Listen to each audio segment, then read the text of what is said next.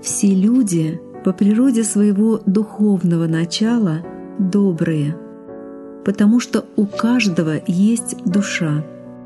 И в этом смысле все являются родными и очень близкими друг другу, ведь души едины, они из мира Бога. Из книги Анастасии Новых «АЛЛАТРА»